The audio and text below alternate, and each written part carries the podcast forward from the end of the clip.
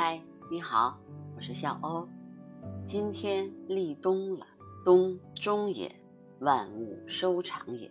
立冬意味着一年最后一个节气的到来，万物闭场，生机潜伏。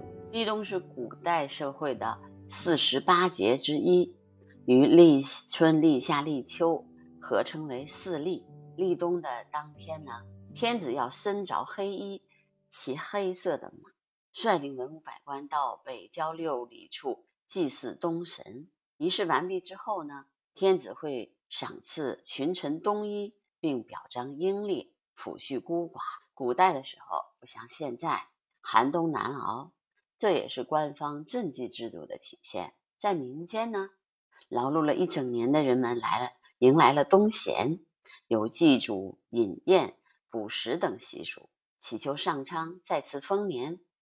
从汉代的时候起，人们还在这个时候更换新衣，庆贺往来，有贺冬拜冬之说。那么我们知道，北方的习俗都是吃饺子，这就是饮宴的习俗。那么立冬之后呢，北方的农林作物全面进入了越冬期，江淮地区的山秋接近尾声，南方呢正好处在抢收晚茶冬麦的最佳时期。这个时候啊，也是。酿酒的好时节，时逢高粱、稻谷等酿酒原料晒干入库。根据顾禄在《清嘉录》当中的记载，立冬过后，乡村田园人家会用草药酿酒，有秋露白、杜茅才、靠壁青、竹叶青、十月白等雅称，被称为冬酿酒。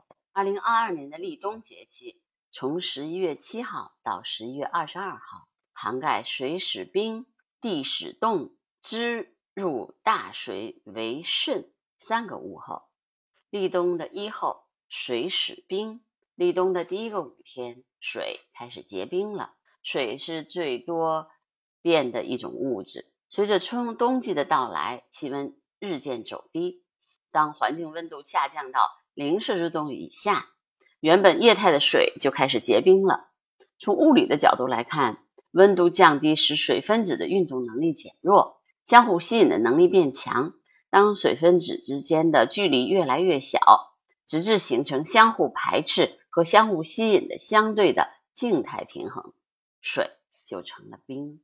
但是，并非到了零摄氏度就必然会结冰。除了温度条件以以外，结冰还有一个前提。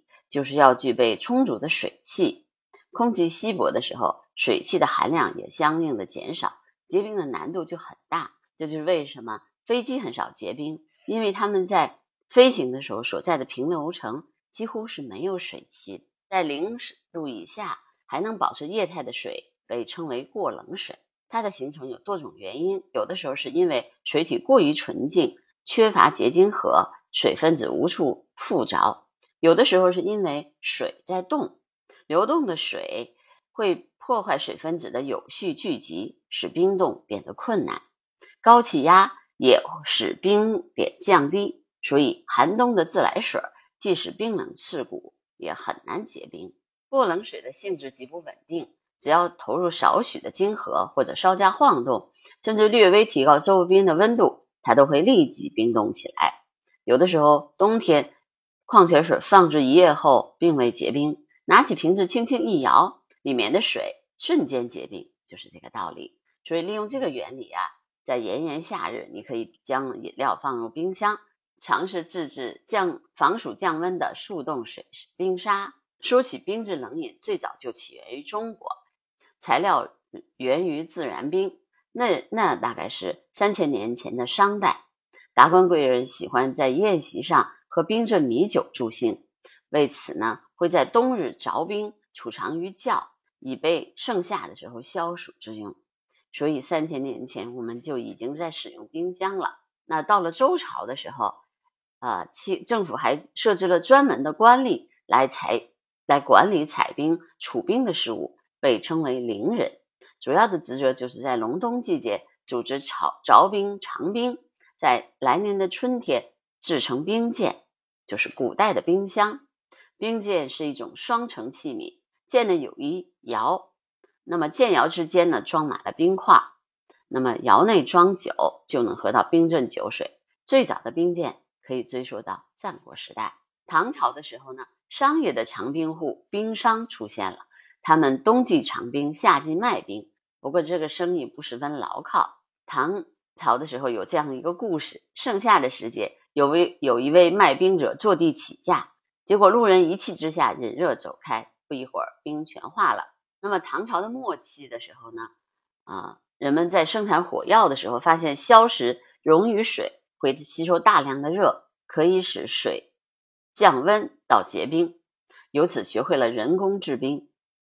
人们获取冰的方式不再受季节的限制，冰制品花样增多。专做冰品买卖的人开始将糖放入冰中吸引顾客。那宋代的时候，市面上的冷饮真的是琳琅满目。东家《东京梦华录》里面记载。当时杭州城里比较受欢迎的饮品有绿豆冰雪、甘草凉水、冰雪冷原子、生腌水黄瓜、凉水荔枝糕等等。一种以果汁、牛羊鲜奶和冰块调制而成的叫冰酪的饮品，在这个时候也开始横空出世。所以想想啊，我们的我们现在吃的冰棍啊，我们吃的冰激凌，真的不仅不是西方传过来的，而是我们老祖宗。发明的。那么元代的时候啊，这个马可波罗呃受了忽必烈的赏赐，吃到了冰酪以后，把这个美味的冰品的技术传回了中国，而且意大利保密了三百年，后来被法国人高价买走，又传至英国，稍加改造以后，才成为我们现在夏天常吃的冰激凌。立冬的二后，地始冻。立冬的第二个五天，地面开始冻结起来了。因为寒冷而冻结的还有脚下的土壤。由于内含的水分逐渐凝冻，土壤也开始变硬了。这种凝冻的岩土，若是含有冰，就会被称为冻土；若是不含冰，就称为寒土。寒土中又分两种情况：一种是既不含冰也不含水的干寒土；另一种是含有未冻的咸水。或者是盐水被称为湿寒土。那么冰与水的组合总会变带来有趣的变化，冻土就是这样独特的存在。根据冻结持续的时间，冻土可称分为短时冻土、季节冻土和多年冻土。冻土的整体分布量也超出了一般人的想象。多年冻土的面积占陆地面积的百分之二十五，如果加上短时冻土和季节冻土。冻土的面积约占地球总面积的百分之五十。那么，中国的多年冻土面积约为二百一十万平方公里，百分之九十都分布在青藏高原。冻土对温度极为敏感，由于水温低、生长季节短，冻土层难以成生长树木。但它蕴含着地丰富的地下冰，又又因为冰封而存在着不透水层，使得地表积水。由此促进了地表径流和湿地的形成，涵养了水源，涵养了维持地表的湿地、草原植被。所以，冻土对于湿地来说非常的重要。在那黑黢黢的地下空间，还蕴藏着许多地面罕有的物质。因为低温限制了土壤微生物对有机质的分解，多土冻土中储藏着大量的有机碳。多年冻土层更是全球最大的陆地碳汇。当生活在冻土的动植物走向生命的尽头，它们的尸体被冰封冻结，汇入地下的碳王国。最新研究显示，冻土区的土壤碳储量高达1.3万亿吨，约占全球土壤碳库的一半以上。冻土还蕴含着大量的可燃冰和天然气水合物。是未来能源矿场隐藏期间的风水宝地。当当冰与土相遇，看似沉默的土壤吸进去巨大的能量，能量释放的方向并不确定，但人类的行为无疑可以拨动它的时针。立冬的山后，置位置入立冬的山后，置入大水为肾。立冬的第三个五天，野鸡一类的大鸟变成了大蛤。肾就是大蛤的意思。国语是晋语当中注小曰葛，大曰肾，皆皆节物，蚌类也。那么立冬以后呢，野鸡一类的大鸟不多见了，但是水边可以看到外壳与野鸡线条颜色相近的大蛤。于是古人呢，脑补了野鸡入化水为蛤的奇妙现象，这就是继水入大水为蛤之后的又一个魔幻的传说。雀为小鸟，雉为大鸟，对应的肾是大蛤。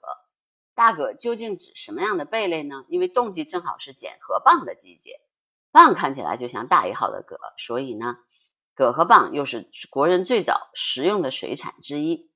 所以呢，我们认为大蛤指的是蚌。在自然的环境当中呢，蚌一般生活在江河、湖泊的泥质、沙质或者是石砾当中。冬寒冬春寒冷季节，蚌用腐竹慢慢的挖掘泥沙，将蚌体部分埋在淤泥当中，仅露出壳后缘的部分以呼食以呼吸觅觅食。天热的时候，蚌就将大部分身体都露在泥外。在河流的浅水区，如果能看见河底有一条细细的线，顺着这条线摸下去，就能找到河蚌。冬季河水退去，河蚌更容易发现。浅滩的小洞口，也许就是河蚌的呼吸口。用手一挖，就能揭开谜底。用厚厚的壳全副武装的河蚌，在水中几乎没有天敌。除了鸟，水鸟长而尖的嘴巴是开蚌利器，所以有了鹬蚌相争的故事。那古代的时候，蚌可是一个特别有力的工具呢。古代的时候呢，人们就会做蚌器，曾经广泛用于生产工具、生活工具、兵器和装饰品等等。甚至古人用蚌壳来铺路。那么，二零一四年的时候，盐城发现了约长五百米的蚌壳路，可能有几千年的历史，是古人的废物利用。所以，古代的人也认为蚌是美女、是神仙的一个载体。所以，人们经常会有一些神话故事，都是河蚌变成了美女和这个普通的呃呃农妇相遇相爱的故事。那当然。河蚌最重要的一个呃产出物或者叫一个附属品就是珍珠了。